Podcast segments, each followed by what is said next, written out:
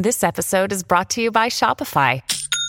Forget the frustration of picking commerce platforms when you switch your business to Shopify, the global commerce platform that supercharges your selling wherever you sell. With Shopify, you'll harness the same intuitive features, trusted apps, and powerful analytics used by the world's leading brands. Sign up today for your one dollar per month trial period at shopify.com slash tech, all lowercase. That's shopify.com slash tech.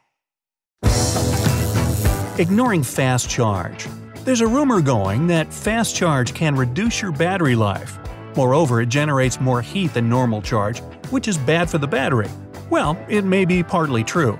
But the most important thing about fast charge is that it doesn't give your phone more energy than it can consume. As for heat, it can be hardly avoided even if you charge your device the regular way.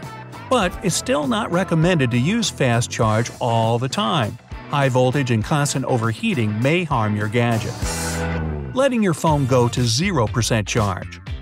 Draining the phone completely and then recharging it back to one hundred percent is definitely not an option. Specialists say that your best range is twenty percent to ninety percent if you want your battery to last longer.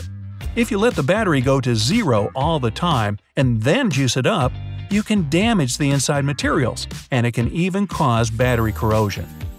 Using random chargers. It's not true that all the chargers are the same.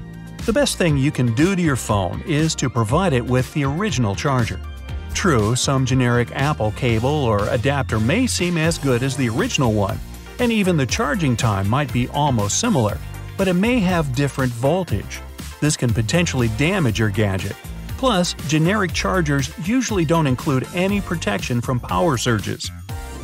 Charging your phones in cafes or other public places. First, you never know whether the plug is faulty or if the voltage is right. Second, juice jacking is a huge issue in public places. If you do need to charge a phone in a public place, the last thing you want to do is use a U S B port. Someone can steal your personal data through it. Plus, sometimes the port capabilities are not powerful enough anyways. Going out without a power bank. That's one thing you don't want to leave at home. Power banks are much safer than any public hub. Just make sure the amperage is right. Most modern smartphones charge at two point one amps, and most power banks have a range of two point one to two point four amps, which is totally okay. Check if the phone's not too hot while charging. The hotter the battery, the less effective the charging is. Use charge-saving apps.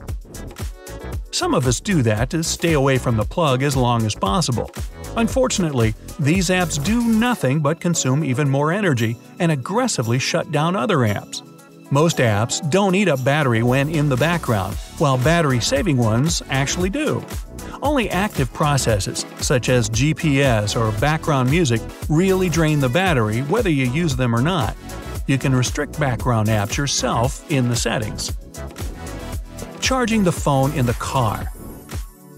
Cars usually have less electricity than any phone actually needs to charge. The U S B ports are low power there, so your gadget might swallow up the power much faster than the port can handle. You end up ruining your cable and battery like this, and the phone will barely get any charge. A rental car is even worse in this regard, since you never know who used that port before you jumped in. Same goes for train stations and even trains themselves. Here, the issue of data stealing I talked about earlier also applies. Charging the phone overnight. This is something almost everyone's guilty of. It may seem okay, especially if you have a smart charger that stops charging as soon as the phone reaches one hundred percent.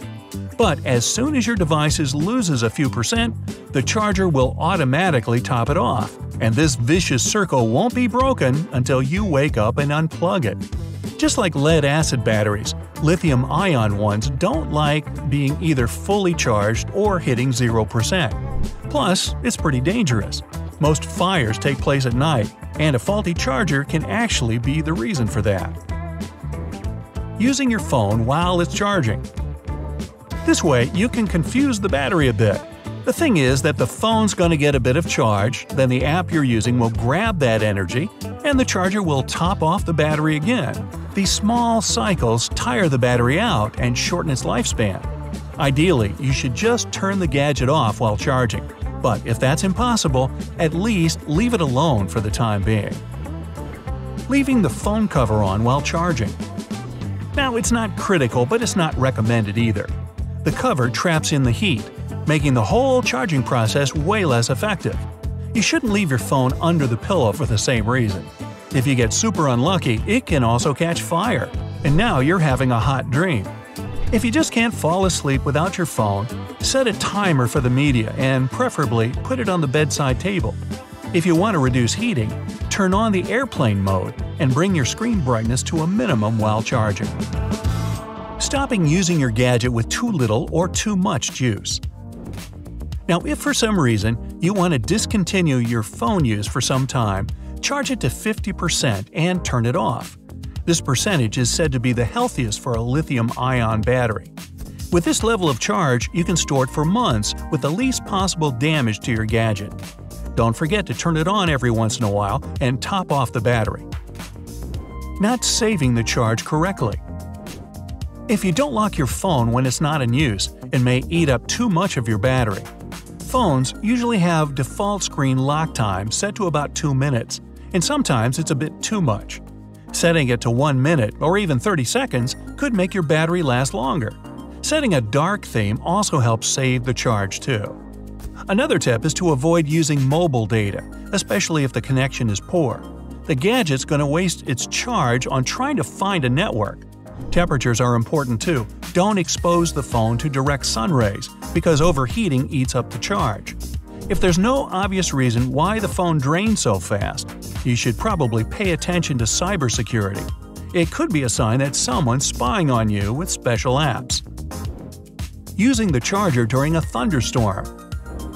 Even though electrical appliances are designed for your safety, still there's a chance of fire. If you really need to charge, opt for a power bank. Lightning can fry your phone when it's plugged in. Anything you plug into a socket in the U S is designed for a maximum of one hundred sixty-nine volts.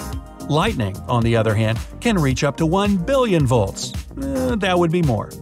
It's also recommended to unplug all the electronic devices during the thunderstorm. And yeah, talking even on the landline is something you should avoid. Charging your phone with a laptop. The problem with this way of charging is about current differences. The phone may ask for less current not to damage the computer system.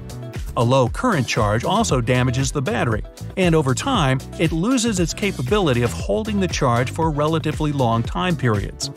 One more problem is that connecting your phone to a laptop, you always risk to get some viruses, even if you don't exchange any files with the laptop.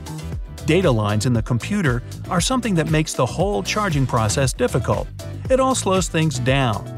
U S B three point oh ports are doing better, but they're not perfect either. Chargers don't have those lines. If the phone just won't charge, there might be multiple reasons for it: a faulty cable, low current power source, or even a broken U S B port.